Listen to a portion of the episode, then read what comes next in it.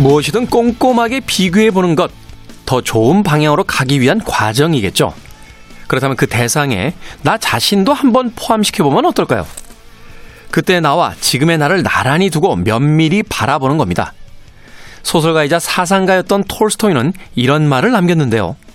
한 해의 마지막에 가서 그 해 처음보다 더 나아진 자신을 발견하는 것은 인생의 가장 큰 행복이다. 더 나아진 나, 그게 꼭 굉장한 변화나 대단한 발전만은 아닐 겁니다. 아직 시간은 남아 있습니다. 연말까지 연초에 우리보다 좀 더 나은 내가 되는 건 어떨까요? 김태훈의 시대음감 시작합니다.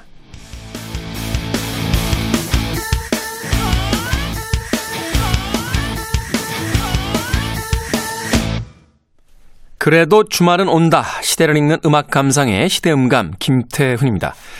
우리는 물건 하나를 살 때도 혹은 보험 하나를 들 때도 비슷한 물건, 비슷한 보험과 이렇게 비교를 하면서 어느 쪽이 더 경제적으로 유리한지, 어느 쪽 물건이 더 좋은지 꼼꼼하게 비교하면서 선택을 할 때가 있습니다. 그렇게 물건을 사듯이 혹은 보험 하나를 선택하듯이 우리 자신을 쳐다보는 건 어떨까 하는 생각을 문득 해봤어요. 어제보다 오늘 더 나아진 내가 있으면 된다 하는 이야기들 아마 흔하게 듣는 이야기가 될 텐데 막상 자기 자신을 지나간 시간 속에 나와 비교해보는 경우는 그렇게 많지가 않습니다. 자, 그렇다면 어떤 면이 더 나아져야 될까요? 공부하는 학생이라면 어제보다 더 많은 것들을 알게 됐다. 그것만으로도 충분한 변화가 되겠습니다만 이미 성장을 다 끝난 어른들이 된다라면 은행의 잔고와 혹은 더 넓은 평수의 집만을 쳐다보는 것이 아니라 세상에 대한 너그러움 혹은 세상에 대한 따뜻함, 그래서 조금 더 괜찮은 사람이 되는 쪽으로 내 자신을 비교하면서 평가해보는 건 어떨까 하는 생각이 들었습니다. 한 해 동안 힘든 일들이 참 많았습니다만 이 한 해에 우리보다 더 힘든 사람이 많다는 것을 한 번쯤 되돌아보고 생각해보는 것, 그것을 통해서 더 나은 사람이 되는 것이 아닐까 하는 생각이 듭니다. 사소한 일이긴 합니다만 지하철이라든지 버스를 탔을 때, 내 다리도 아플 때, 하지만 나보다 더 힘든 사람들이 저 문을 열고 들어올 때 기꺼이 그 자리를 양보할 수 있는 그런 사람이 되어가고 있는지 다시 한번 깊게 생각해보게 됩니다. 자, 김태훈의 시대음감, 시대의 슈돌 새로운 시선과 음악으로 풀어봅니다. 토요일과 일요일, 일라디오에서는 낮 2시 5분, 밤 10시 5분 하루에 두 번 방송되고요. 한민족 방송에서는 낮 1시 10분 방송이 됩니다. 팟캐스트로는 언제 어디서든 함께 하실 수 있습니다. 자, 하고 싶은 일들은 많은데 시간은 정말 살처럼 빨리 지나가고 있습니다. 뮤즈의 음악 듣습니다. Time is running out.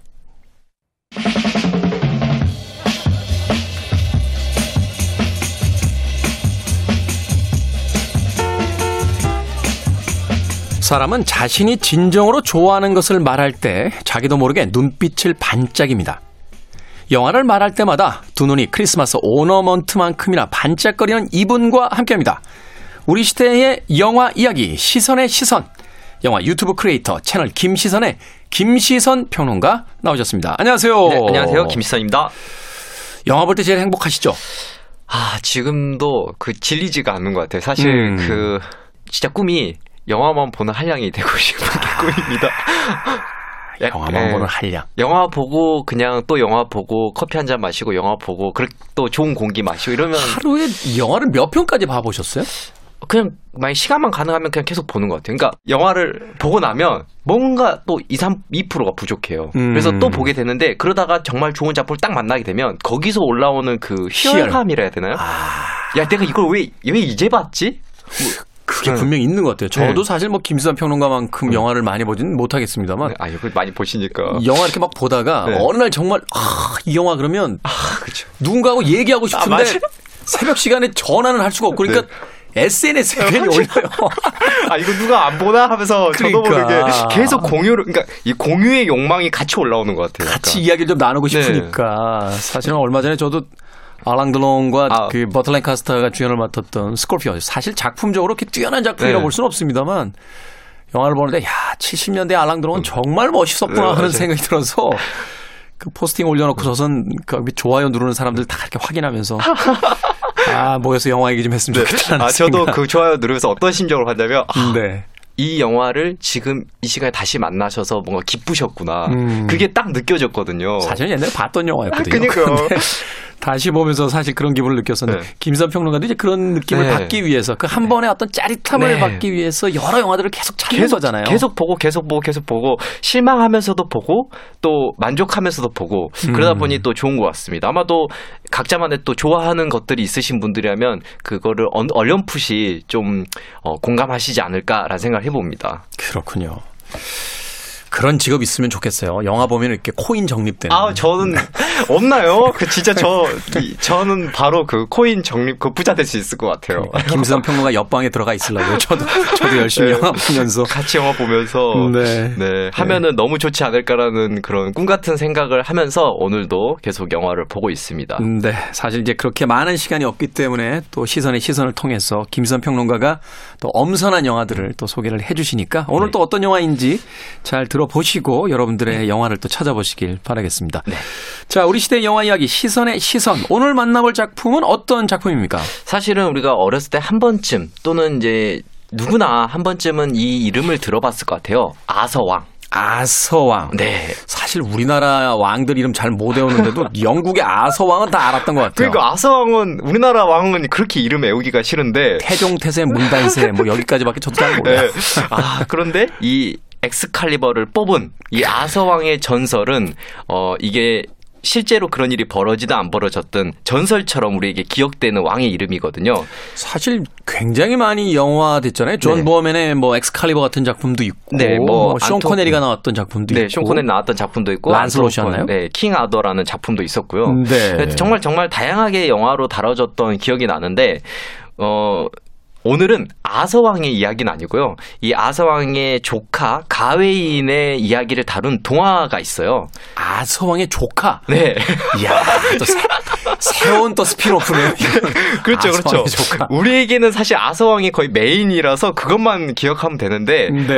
이제 영국이나 이런 다른 나라에서는 꽤나 많이 알려진 이제 우리에게도 전래 동화 같은 작품이 하나 있습니다. 바로 가인경과 녹색 기사라는 그 동화가 있어요. 네. 이 작품을 원작으로 하는 영화 그린 나이트를 오늘 소개해드리려고 합니다. 아, 그린 나이트. 네. 자, 아서왕까지는 알고 아서왕의 아내였던 지느비에까지는 알고 네네. 아서왕의 기사였던 란슬로까지는 우리가 기억을 하는데 네. 아서왕의 조카가 드디어 등장합니다. 네, 조카가 등장했고요. 사실 이 동화는 꽤 오래된 작품이고 오래됐기 때문에 작잡 이상입니다. 아, 네, 그 작잡 이상 구전 네. 동화에 가깝군요. 네, 시로 써져 있는 작품이고요. 그 2,500행 정도로 이제 써져 있는 그 시인데 오래전에 발견이 돼서 1925년에 이 우리가 잘 알고 있죠. 반지의 장을 알고 있는 톨킨이 현대어로 출간한 작품이 바로 가인경과 녹색 기사고요. 아, 톨킨이 쓴 작품이었군요. 네, 현대어로 좀 이렇게 번역을 해서 한 작품. 인데요. 이 작품을 원작으로 나온 작품이 그린 나이트고 말 그대로 그린 나이트, 녹색 기사인 거죠. 되게 직역을 하죠. 그러니까 라이트가 아니라 나이트인 거죠. 나이트, 네. 녹색의 기사. 네, 녹색 기사라고 보시면 될 것 같고 아마 오늘 그 들어보시면 꽤 흥미로운 이야기라고 생각을 드실 것 같습니다. 네. 자, 줄거리부터 좀 알아보죠. 네. 어떤 줄거리입니까? 우리가 아서왕의 뭐 이야기야? 다 알고 있는 이야기입니다만 네. 그 조카는 또 어떤 삶을 살았는지 궁금한데. 네. 아, 다들 궁금하실 것 같은데요. 그 아서왕과 함께 그 언급되는 연관 단어가 하나 있잖아요. 원탁의 기사들. 원탁의 그 아마 존 보어맨의 네. 엑스칼리버였나요? 거기서 네. 그 머린이라고 하는 네, 그 마법사가 아주 멋진 대사를 했던 걸 기억합니다. 네. 아, 그대들은 그날 이 원탁의 아더와 같이 있었다는 것을 후대까지 알려라. 뭐 이러면서. 아, 네. 정말 후대까지 알려졌죠. 실제로 이제 이 작품이 시작하고 나면 아서왕과 나이가 좀 든 원탁의 기사들이 어떻게 보면 연회장에서 이제 축배를 들면서 즐기고 있어요. 그러다가 이제 그 가웨인이라는 조카가 이제 아서왕 옆에 앉게 되는데요. 네. 어떻게 보면 가웨인은 이제 순수한 청년이라고 볼 수 있죠, 그냥. 근데 이제 이 청년 입장에서는 아서왕과 원탁의 기사들이 얼마나 대단해 보였겠어요. 그렇죠. 아, 정말 전설적인 인물들과 내가 같은 자리에 앉아있구나. 네, 그 정도로 만족을 하고 있는데 그 순간에 갑자기 이 성문을 열고 녹색 기사가 나타납니다. 녹색의 기사가 나타난다. 네. 녹색의 기사가 나타나서 크리스마스 게임을 제안하거든요. 크리스마스 게임. 네. 뜬금없이. 네, 크리스마스 남들 놀고 있는데 들어와서. 네. 동화가 원래 약간 뜬금없는 게 있죠. 네. 네. 그래서 이런 그 녹색의 기사가 나타나서 어떤 제안을 하냐면 도끼로 나의 목을 치면 1년 뒤에 반대로 내가 그 내 목을 친 사람의 목을 치겠다. 그게 게임이에요. 아, 이게 무슨 게임입니까? 그렇죠. 그러니까 이게 한마디로 하자면 그건 거죠. 녹색의 기사는 여기가 내가 듣자 하니 아서왕과 원타 기사들이 그렇게 용맹하고 그렇게 대담한 사람들이라고 하던데, 그렇다면 내 목을 치고 1년 뒤에 내가 그 용맹한 사람의 목을 칠 테니까 그거에 대해서 도전할 사람이 있으면 나와라 이거죠. 아니 일단 목을 치면 네. 죽지 않습니까? 그렇죠. 죽죠. 그러니까 너의 목숨을, 그러니까 죽음을 내놓을 정도로 용맹한 사람이 있냐 이거죠. 아, 말하자면 이제 너희들이 용맹하다고 이야기하고 세상의 명예를 드높이는 네. 기사들이지만 그렇죠, 그렇죠. 내가 한번 확인해 볼게. 너희들 그렇죠. 과연 그만한 배포와 그렇죠. 용기가 정말 있는 사람들이야? 그렇죠. 하면서 이게 바로 동화죠. 아.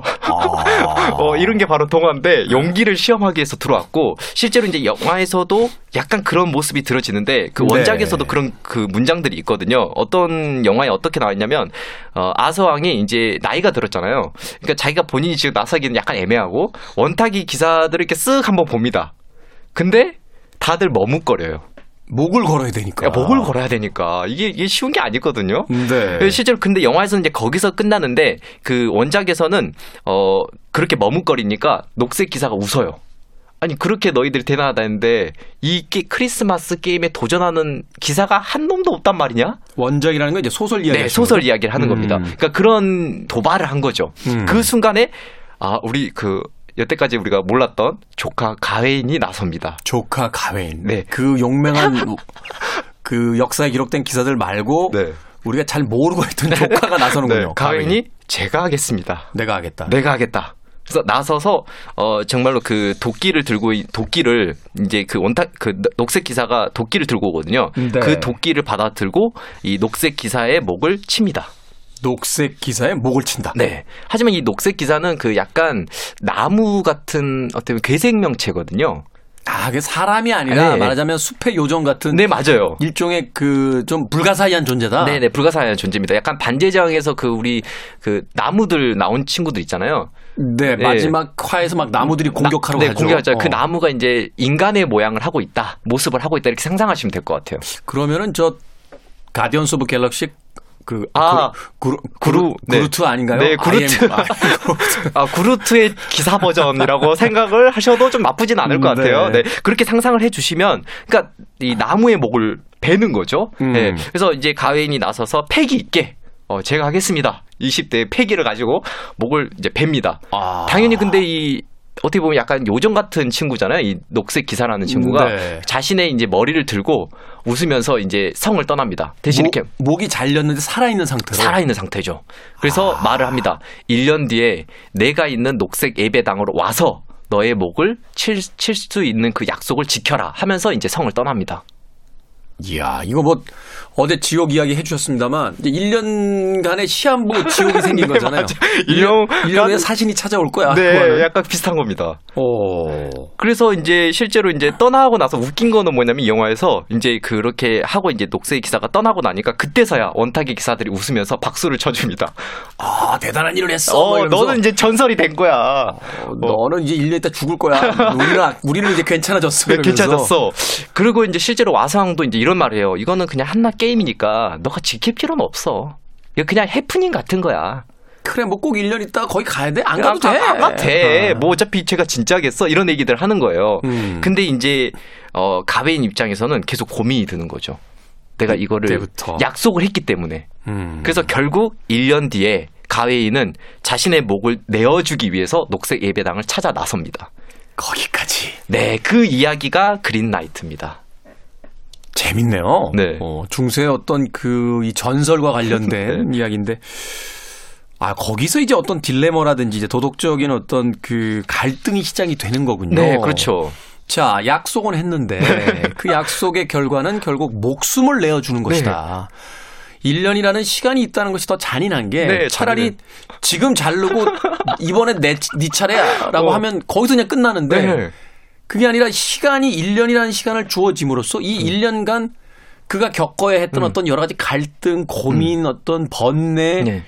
도망가고 싶은 생각, 네. 약속을 지켜야 된다는 명예 뭐 이런 것들이 막 복잡하게 얽히게 되는 거군요. 네, 복잡하게 얽히는데 그 고민의 시간은 영화에서는 굉장히 짧습니다. 영화의 이미지로는 되게 짧게 나오고요. 왜냐면은 이 작품의 가장 큰 묘미는 이런 번뇌와 고민을 한 가해인이 도끼를 어깨에 짊어지고 이제 자신의 목을 내어줘서 모험을 떠나는 거잖아요. 그 모험 장면이 이제 영화의 거의 대다수라고 보시면 됩니다. 모험은 되게 살기 위해서 떠나는 거 아닙니까? 죽기 위해서 모험. 그렇죠. 그게 너무 특이한. 그래서 이게 동화 같은 이야기인 거고 어떻게 보면은. 단순하죠. 내 목을 내어주기로 가는 거지만 거기에는 굉장히 많은 번뇌와 고민과 그리고 자신의 죽음을 이미 알고 있는 상태에서 가야 되는 그 용기, 용맹이 필요한 거잖아요. 그런 것들을 실험하고 있는 이야기를 메시지를 담고 있는 게 가인경과 녹색 기사라는 이 작품 원작이었고 그걸 이제 그린 나이트라는 작품으로 영화로 잘 연출을 해놓은 거죠. 아, 영화 멋있네요. 이야기 만들었는데. 네. 우리가 잃어버린 어떤 그 명예에 대한 자신의 약속을 지키기 위해서 그 여정을 네. 떠나는 이 모험을 떠나는 한 기사의 이야기. 근데 이 안쓰러운 게 그 말씀하신 것처럼 그 원탁의 기사들과 아서왕은 나이가 좀 들었지만 정말 이 몸이 육중하거든요. 딱 보기에도 네. 뭔가 검술을 잘 쓸 것 같고. 근데 이 가위는 뭔가 약간 빈약해 보여요. 왜 도끼를 짊어지고 가는데 약간 이게 아주 힘겹게 막 가거든요. 마치 그 골고다 언덕에 예수님이 십자가를 지고 가는 그 고난의 어떤 상징처럼. 네, 맞습니다. 딱 그 느낌이에요. 근데도 그걸 어떻게든 짊어지고 그 녹색 예배당을 찾아가는 것을 여러분들이 보실 수가 있습니다. 앞서서 이제 원작이 있다고 이야기를 해주셨는데 네네. 이 원작과 영화의 가장 큰 차이점이 있다면 어떤 것일까요? 이 소설의 원작을 이제 영화하면서 어떤 감독의 그 의도라는 걸 파악하기 위해서는 네. 원작과 달라진 점을 우리가 좀 알게 되면. 네. 어떤 것을 이야기하려고 했구나 하는 것을 좀 눈치채기가 쉬워질 것 같은데. 네, 맞습니다. 크게 두 가지가 있는 것 같아요. 하나는 이 영화가 가지고 있는 그 방향. 즉 방향은 뭐냐면은 원작 같은 경우는 전체적인 이 메시지를 전달하기 위해서 다양한 이야기들을 끼워 넣거든요. 뭐 이제 가웨인이 가면서 뭐 성주 우리가 보통 유혹을 당하는 동화들을 보면 보통 유혹을 당하잖아요. 뭐 일리아드 오디세이의 뭐 세일렌 같은. 네, 세일렌 같은 그런 유혹을 당하듯이 여러 가지 이야기를 끼워 넣어서 가웨인이 어떤 여정을 떠나는 그 로드 무비에 가깝다고 보시면 될 것 같고요. 네. 이 영화는 어떻게 구성됐냐면 영화는 가웨인이라는 이 청년, 약간 여러분들 그 대학생 정도로 생각하시면 될 것 같아요. 아, 그 정도 나이 또래. 네, 그 정도 나이 또래로 생각을 하시면서 이 대학생 나이 또래의 그 가웨인이 어떻게 성장해 가는가에 더 초점을 맞추고 있다고 보시면 될 것 같아요. 아. 그래서 여기서 가장 큰 변경된 것 중에 하나가 있는데요. 바로 원작과 작품의 이제 감독이 어떤 부분을 이제 틀었는가에 대해서 이제 우리가 알아보면 작품의 어떤 그 방향에 대해서 이해를 할 수가 있잖아요. 네. 그 중에 가장 차이가 나는 게 이 녹색 허리띠거든요. 녹색 허리띠. 네, 녹색 허리띠가 좀 차이가 나는데 이 작품에서 녹색 허리띠는 영화에서는 이제 이 가웨인이 여정을 떠나잖아요. 그렇죠. 우리도 생각을 해보면 이렇게 생각해도 될 것 같아요. 시골에서 아들이 이제 대학생이 돼서 서울로 이제 그 대학교로 가요. 네. 그러면 이제 엄마가 뭐 이것저것 챙겨주잖아요. 그렇죠. 저희 어머니는 금색 부적을 지갑에 몰래 끼워 넣으셨거든요. 네. 약간 그런 것들을 좀 이렇게 한 번쯤 경험해 보신 분도 있을 것 같은데. 있겠죠. 네, 영화에서는 그 가웨인의 엄마가 이 너를 지켜줄 거야 하면서 이 녹색 허리띠를 줍니다. 녹색의 허리띠. 네, 허리띠를 줘요. 근데 원작에서는 이 허리띠가 엄마가 주는 게 아니라 원작에서는 그 이 가인이 여정을 떠나던 중에 큰 성에 이제 머무르는 그 장면이 나오는데. 부분이 있습니다. 그 부분에서 성주의 부인이 이 가인을 자꾸 유혹해요. 아. 근데 그 성주 부인이 3번의 유혹을 하게 되는데. 첫 번째, 두 번째도 유혹을 잘 물리칩니다, 가인이. 네. 근데 마지막 유혹에서는 이 성주 부인이 자신의 어떻게 보면 자신과 뭔가 잠자리 하거나 이런 걸 요구하는 게 아니라 이 녹색 허리띠를 가져가라고 해요. 녹색의 허리띠를 약간 가져가라. 뇌물 같다고 보시면 될 것 같기도 하고 이 녹색 허리띠가 있으면은 너를 지켜줄 거다. 절대 그 녹색의 기사가 너의 목을 벨 수 없을 거야 하면서 이 녹색의 띠를 전해주거든요. 네. 거기서 큰 차이가 나는 거죠. 그러니까 앞에서 이 영화에서 엄마가 준 녹색의 그 허리띠는 어떻게 보면 이 가인이라는 인물이 앞으로 성장하는데 도움을 주는 어떤 상징이라고 볼 수 있다면 원작에서는 그 성주 부인이 준 뇌물이에요. 네. 이 뇌물이 뭐라고 했냐면 앞에서 말했다시피 이 녹색띠가 있으면 살 수 있다고 했잖아요. 네. 그럼 가인은 지금 어떤 심정, 가인은 어떤 여정을 떠나고 있냐면 자기 목숨을 내줘야 되는 여정이거든요. 그렇죠. 근데 이 녹색띠를 받는다는 건 어떤 거죠? 내가 생명에 대한 욕망이 여전히 있다는 걸 상징하는 거죠. 그러면서 어떻게 보면 가인이 나중에 이 녹색 허리띠를 보면서 부끄러워하거든요. 자기가 이걸 받았다는 것에 대해서. 약속을 지키러 오는 자가 그 약속을 어떻게 하면 벗어날 수 있는지를 그 고뇌하는 흔적 같은 것이니까. 마지막에 서도 결국에는 생명에 대한 집착을 내가 했구나라는 부끄러움의 상징이 되기 때문에 영화에서는 이 성장이 상징이 됐다면 원작에서는 부끄러움의 상징이 되는 이런 부분이 좀 차이가 있습니다. 그리고 이제 두 번째 같은 경우는 자연에 대한 시각인데요.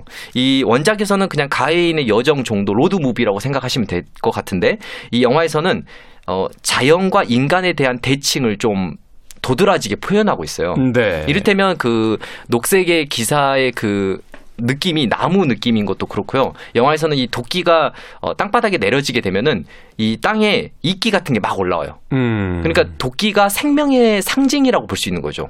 죽음을 그 상징하는 것이 아니라 생명의 상징으로 생명의 상징. 바뀐다. 네, 그런 것들을 보여주고 있고 또 어떤 부분에서 볼 수 있냐면 이 영화에서는 두 부분 정도가 그 황폐화된 황무지를 보여주거든요. 네. 나무가 인간이 결국에는 전쟁을 치르거나 아성과 원태 기사들은 결국에 전쟁을 통해서 그 땅을 황폐화시켰지만 이긴 사람들이잖아요. 네. 그로 인해서 이제 황폐화가 됐다는 건 결국에는 우리가 나무를 많이 뱄다는 의미를 가지고 있거든요. 전쟁을 하든 인간이 발전을 하기 위해서는 결국에는 그 나무들을 이제 베는 과정이 필요한데 그건 결국에 자연을 파괴한 거잖아요. 그래서 생각을 해보면 우리가 도끼를 통해서 나무를 베듯이 이 나무 기사가 도끼를 가져와서 내 목을 베라고 한 거예요. 그리고 내가 그것을 자연인이기 때문에 인간에게 돌려주기 위해서 도끼로 너희들의 목을 뱉게 이런 어떻게 보면 대칭을 보여주기도 합니다. 자연의 어떤 인광보를 바로 그런 하나의 사건을 통해서 보여주고 있는 거죠. 그래서 자연과 인간의 그런 어떤 비교 이런 것들도 이 작품 영화에서는 원작과 달리 더 도드라지게 표현을 하고 있어요. 그렇군요. 음악 한 곡 듣고 와서 계속해서 영화 그린 나이트에 대한 이야기 시선의 시선 김시선 평론가와 이야기 나눠보도록 하겠습니다. 자, 아더왕의 조카에 대한 이야기 나누고 있는데 아더왕의 이야기를 현대극으로 바꿔서 만들었던 영화가 있었습니다. 바로 그 영화 주제곡이었죠. 아서스 테마, 크리스토퍼 크로스의 The Best That You Can Do 듣습니다. 피아니스트이자 영화배우였던 더들리 모어가 주연을 맡았던 영화였죠. 아서의 메인 테마곡 중에서 아카데미 주제가상을 받았던 작품이기도 합니다. 크리스토퍼 크로스의 The Best That You Can Do 들이었습니다. 자, 김태원의 시대음감 영화 유튜브 크리에이터 채널 김시선의 김시선 평론가와 함께하고 있습니다. 계속해서 영화 그린나이트 이야기 이어가 보도록 하겠습니다. 자, 감독이 이 원작과 다른 장면들을 통해서 이 작품에다 이제 심어놓은 어떤 자신만의 메시지 이런 것들을 이야기해 주셨는데 이 데이비드 로월이라고 하는 우리에게는 이제 조금 낯선 감독인데요. 이 감독이 어떤 이전의 작품들과 또 세계관에 대해서 영화적 세계관에 대해서 좀 설명을 해 주신다면?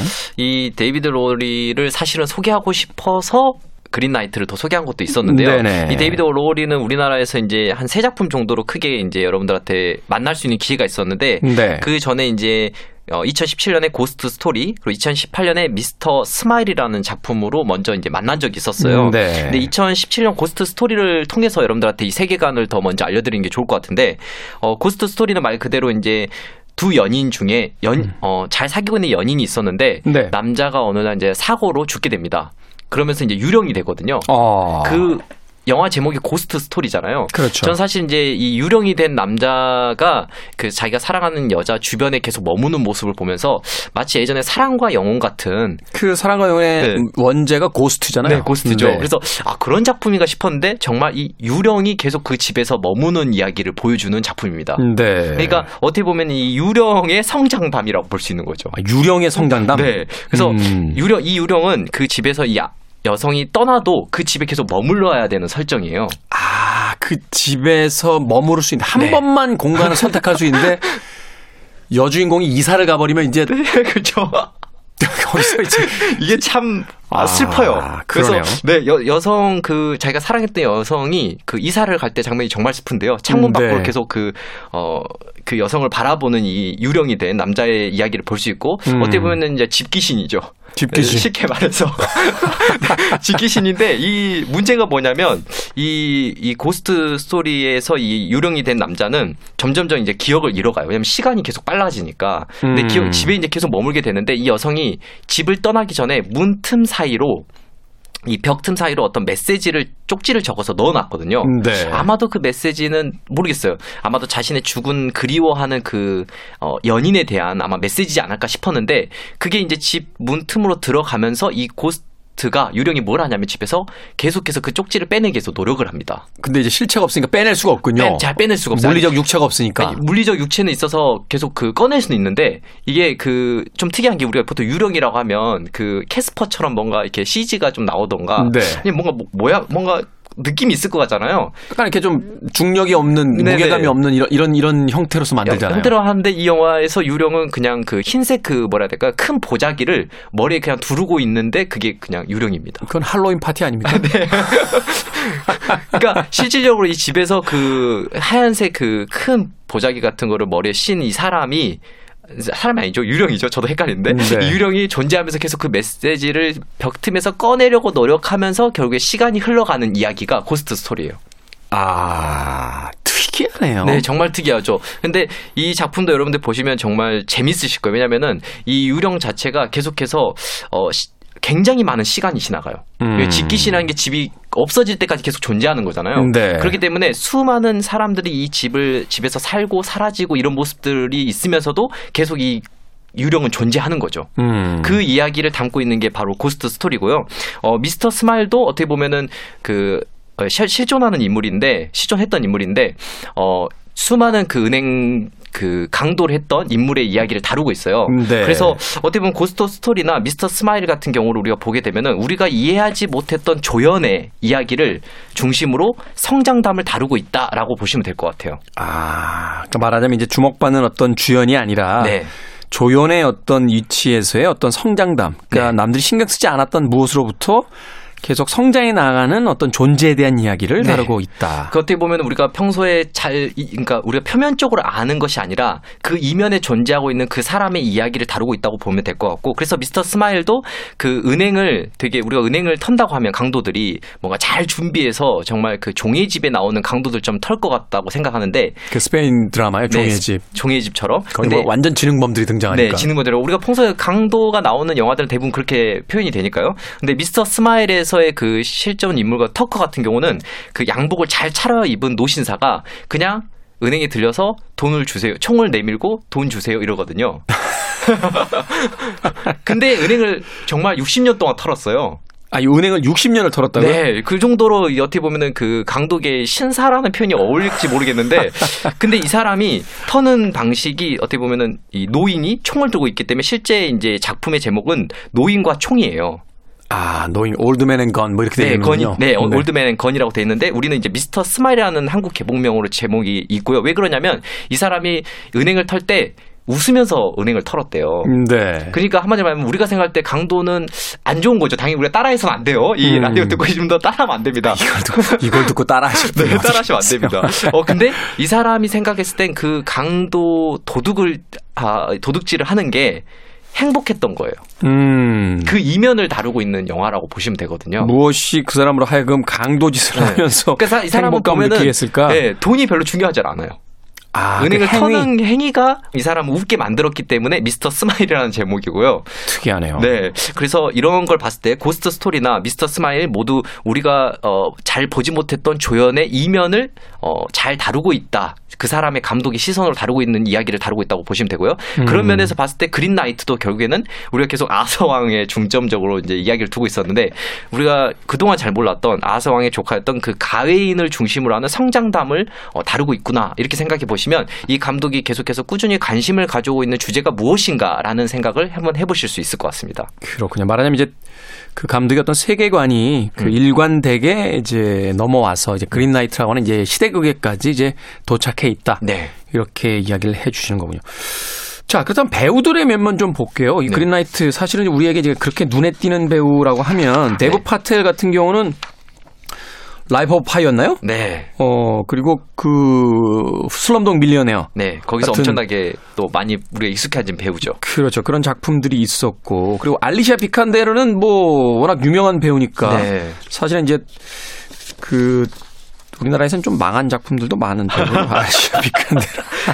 특히 데브 파텔이 앞에서도 언급했지만 그 도끼 드는 장면이 정말 잘 연기됐습니다. 네. 네, 우리가 알다시피 라이브 오브 파이에서도 그렇고 약간 뭐랄까 약간 그 힘든 환경에 놓인 그 어떤 인물들을 잘 이렇게 연기하셨잖아요. 이 표정이 약간 뭐라고 할까요? 좀 왜 나한테 이런 일이 벌어지지? 네, 뭐 이런 표정이 어떤 연기를 굉장히 잘했던 뭔가 약간 도와주고 싶은 그런 마음이 이렇게 마음속에서 이렇게 우러나오는 그런 배우기 네. 때문에 특히나 이 그린 나이트의 가인에게 너무 잘 어울렸던 게 아닌가 싶어요. 그리고 실질적으로 이 작품은 그 우리가 알다시피 가웨인을 제가 앞에서 대학교 4학년 정도로 생각하라고 하셨잖아요. 네. 그래서 이제 가웨인이 어떻게 보면은 아무것도 우리가 대학교 4학년 정도 생각하면 저도 그랬지만은 그 뭔가 이론으로도 배운 게 있고 이것저것 배운 건 많은데 세상 밖으로 나가서 실전을 많이 경험해 본 그런 건 아니잖아요. 그렇죠. 그래서 이제 가인에게 영화 시작할 때 되게 무서운 게 아서왕이 가인한테 이런 말을 해요. 재밌는 얘기 좀 들려주라고 해요. 재밌는 이야기를 좀 들려주라. 네, 어떻게 보면 무용담 같은 거. 아. 네, 근데 가인은 없는 거예요. 없습니다. 들려줄 얘기가 없습니다.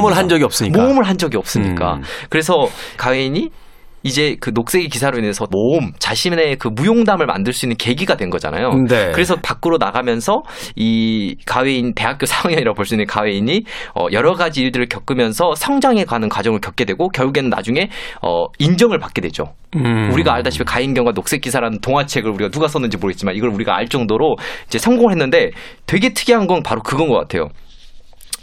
우리가 그 이런 기사들이 나온다 하면은 액션 장면을 빼놓을 수가 없잖아요. 그렇죠. 뭐 마상 뭐 경기라든지 네. 뭐 이렇게 칼싸움하는 네. 거 이런 것들. 검부터 일단 길쭉하고 아주 검이라기보다는 거의 그냥 날이 달린 쇳덩어리 같은 들기도 힘든 그런 걸 들고 싸우던데. 네. 네. 그런 검술들의 장면이 유명한데 이 작품은 실제로 이제 액션 영화로 여러분들이 기대하시면 안 되고요. 네. 실제로 이 그 가웨인이 도끼를 한번 휘두르는 거 외에는 검술 장면이 없습니다. 아, 그래요? 네.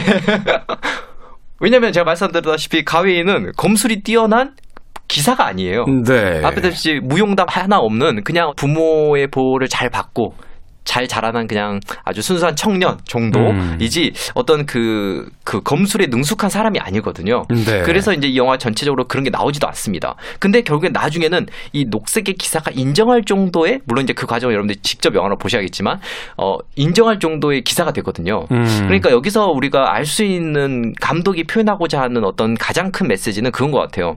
우리가 생각했을 때 기사라는 건 뛰어난 무용담이 있어야 되고 거기에는 검술이 필요할 것처럼 생각되지만 사실은 죽음을 이겨내는 그 어떤 용맹함, 용기 그리고 그걸 더 나아가서 앞에 그 녹색 띠에 대한 부분에 얘기했잖아요. 자신 스스로 부끄러워할 줄 아는 사람 그리고 이 신이 그 아서왕조차 한낱 게임이기 때문에 꼭 지킬 필요는 없어라고 했던 그 어떤 게임 이거를 결국에는 자기는 지키잖아요. 나중에 결국 그 장면이 의도하는 건 이렇게 읽힐 수도 있겠네요. 네. 그 기성의 어떤 드높은 명예를 지니고 있다라고 했던 인물들은 네. 오히려 게임일 뿐이야. 네. 뭐 약속을 꼭 지킬 필요가 있어라고 하는 이율배반적인 네. 모습을 보여주지만 네. 세상에 아직 물들지 않은 앞서 뭐 대학교 2학년 맞아요. 같다라고 표현을 하셨습니다만 아직 모험을 시작하지 않은 이 젊은 세대의 한 이제 막 기사의 그 길에 들어서는 한 젊은이는 그 수많은 갈등과 모험 속에서도 명예를 지켜야만 한다 하는 네. 그 마지막 자신의 도덕성을 잃지 않는 모습. 네. 그걸 통해서 이제 감독이 하고자 하는 이야기를 전달해주고 있다. 네, 이런 게 바로 우리가 보는 기사도 정신. 뭐 어떻게 보면은 기사 우리가 아는 그 검술만 잘하는 게 기사가 아니라 또는 우리가 세상에서 뭔가 표면적으로 보여지는 그런 것들이 없다고 하더라도 뭔가 이런 신의를 지키고 그리고 그 용기를 가지고 있는 그 마음이 가장 중요한 덕목이 아닌가 이런 얘기들을 하고 있고요. 실제로 그 제가 계속해서 대학교 4학년이라고 표현했던 건 영화의 초반에 그 장면 때문인데 앞에 말씀하셨던 것처럼 그 이 녹색의 기사가 도전해라 했을 때 다들 기성세대라고 볼 수 있는 이 그 아서왕과 그 원탁 기사들은 멀뚱하게 지켜보거든요. 내가 왜? 나 지금까지 잘 왔는데 왜 여기서 그쵸? 갑자기 목을 내놓으래? 아니 나는 이제 남부러울 게 별로 없는데 이런 생각이 들잖아요. 근데 그때 어떻게 보면 그 뒤에서 이 가윈이 제가 하겠습니다고 했을 때의 그 패기 있잖아요. 사실 이게 어떻게 보면 그 우리가 속된 말로 젊음의 패기가 이런 게 아닌가. 아, 그러니까, 재지 않고 네. 계산하지 않고 네. 정의로움을 이야기할 수 있는 거예요. 어떻게 보면은 또 그 패기라는 건 그 밖의 세상을 모르기 때문에 또 패기가 나오는 것도 있는 것 같아요. 저도 뭐 몰라서 저지른 일들이 많거든요. 네. 사실은 또 그 나이이기 때문에 할 수 있는 것들이 있잖아요. 네. 사실 사회에 이제 세상에 때가 묻어버리면 너무 많은 계산과, 저도 옛날 젊을 때 생각해보면요. 어떻게 그런 말을 할 수 있었지? 어떻게 그런 행동을 할 수 있었지 하는 것들이 굉장히 많은데 그것이 한편에서는 어설프기도 하지만 네. 한편에서는 그 나이였기 때문에 정말 패기 있게 할 수 있었던 네. 무엇이 있었구나 하는 생각도 해보게 되는데 그게 내가 죽을 걸 알면서도 아니면 그걸 몰랐을 수도 있죠. 근데 그럼에도 불구하고 그 사이에서 제가 하겠습니다 나서서 결국에 이 도끼로 그 육중한 큰 나무의 녹색 기사의 목을 이렇게 베었을 때 그 패기 있는 모습. 대학교 4학년의 느낌이 아닌가 싶어서 제가 계속 그런 표현을 했던 거고요. 제가 아까 대학교 2학년이라고 그랬는데 4학년이군요. 네. 2학년보다는 사회에 나가기 갓 네. 졸업하기 직전의 4학년. 네. 그리고 나서 이제 어머니의 그 엄마가 준 그 녹색의 띠. 어떻게 보면은 그 녹색이 띠라는 건 이제 졸업장 같은 거죠. 그걸 들고. 안전함. 네. 아, 사회에 나갈 때. 나를 보호해 줄 수 있는 명문대 졸업장 같은 네. 것들인데. 네, 그렇죠. 그걸 통해서 나는 저 안전한 졸업장에 안주하고자 했던 건 아닌가. 네. 사실 녹색이 띠는 영화에서 별 효력이 없습니다. 큰 의미는 없거든요. 메커핀이군요, 일종의. 네, 그렇죠. 메커핀 같은 건데. 그래서 결국에는 이제 그러고 나서 이 영화 속에서 성문이 쫙 열리면서 나가는 모습이 마치 이제 세상 밖으로 드디어 첫 발을 내밀는 어떤 모습, 이 가웨인의 모습을 통해서 우리에게 또 전해주고 있는 것이 아닌가라는 생각을 해봅니다. 그래서 이 영화는 굉장히 그 연출적인 면모로도 잘 찍었다는 생각을 많이 해요. 구조적으로. 왜냐하면 우리가 앞에서 계속해서 가웨인은 무언가 밖의 세상을 잘 모르는 청년의 모습으로 시작을 해야 되잖아요. 그렇죠. 그래서 영화도 보면은 밖의 풍경을 막 보여주다가 카메라가 줌인하면 줌아웃하면서 안으로 쫙. 카메라가 들어오면서 그 잠자고 있는 가웨인의 모습을 보여주거든요. 그러니까 아직은 밖의 세상을 경험하지 못하고 잠을 자고 있는 어떻게 보면 잠룡의 모습.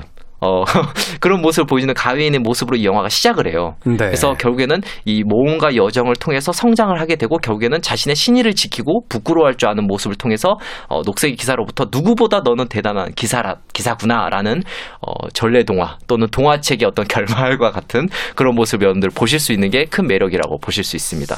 그렇군요. 참 한편의 고전 영화 구전되었던 하나의 이야기가 원작 소설을 거쳐서 영화가 됐을 때 그 영화가 또 원작과의 차이가 있다라면 그 원작 소설이 쓰여진 시기와 또 지금의 시기가 달라졌기 때문에 작가와 감독은 과연 자신들의 작품을 통해서 우리에게 무슨 이야기를 들려주려고 하는지 그것을 알아보고 또 생각해보는 시간 그것이 바로 영화 읽기, 영화 보기의 시간이 아닌가 하는 생각 네. 다시 한번 해보게 됩니다. 자, 시선의 시선 김시선 영화평론가와 오늘 영화 그린 나이트에 대해서 이야기를 해봤습니다. 이제 방송 마칠 시간인데요. 오늘이 김시선 평론가와 함께하는 이제 마지막 방송입니다. 네. 워낙 또 많은 일들을 네. 하고 계시기 때문에 또 다른 그런 미디어를 통해서 우리가 만날 네. 수 있겠습니다만 아쉽게도 김태훈의 시대음감에서는 이제 오늘을 마지막으로 네. 영화 이야기를 이제 마감을 해야 될 것 같습니다. 네. 자, 그동안 뭐 길다면 길고 짧다면 짧은 시간 같이 해주셨는데 네. 소회 좀 남겨주시죠. 일단은 그 1년 거의 2개월 동안 네. 참 다양하고 재밌는 얘기들을 나눴던 것 같고요. 아직은 제가 미숙한 점이 많아서 정리되지 않은 이야기들을 막 쏟아내는 걸 너무 좋아하다 보니까 그런 부분들이 항상 그 우려가 됐었는데 옆에서 김 대표님이 너무 잘 정리를 중간중간 해주셔가지고. 아, 제가요? 네, 그럼요. 제가 정말 이거는 그냥 그 마무리 방송이라서 하는 얘기가 아니라 정말 옆에서 이렇게 이야기를 정리를 중간중간 해주는 거에 대해서 저도 배우는 점이 많았고 아마도 제 정리되지 않은 이야기들을 또 김태훈 평론님과 같이 얘기하면서 재밌게 들어주신 분들이 있으실 것 같아서 네. 항상 또 너무 많이 배웠다는 생각이 들고요. 1년 2개월 동안 또 저의 그 소개했던 작품들을 혹시 들으시고 직접 그 작품을 보신 분들이 계신다면 그분들 한 분 한 분에게 또 감사 인사를 전하면서 저는 또 영화가 있는 자리에서 또 뵙도록 하겠습니다. 네. 앞으로도 더 많은 영화들 봐주시고 또 그 많은 영화 이야기들 우리에게 네. 전달해 주시길 진심으로 부탁드리겠습니다. 네. 감사합니다. 네, 고맙습니다. 그동안 좋은 영화 이야기 많이 전해주셔서 감사합니다. 고맙습니다. 네. 감사합니다. 자, 저도 이제 오늘의 마감 인사 드리도록 하겠습니다. 데이비드 보위의 음악 중에서 Fame이라는 곡 준비했습니다. 명예란 과연 무엇인가? 한번 이 노래 들으면서 영화 그린 나이트의 이야기와 연결지어서 생각해보는 그런 시간이었으면 좋겠습니다. 지금까지 시대음감의 김태훈이었습니다. 고맙습니다.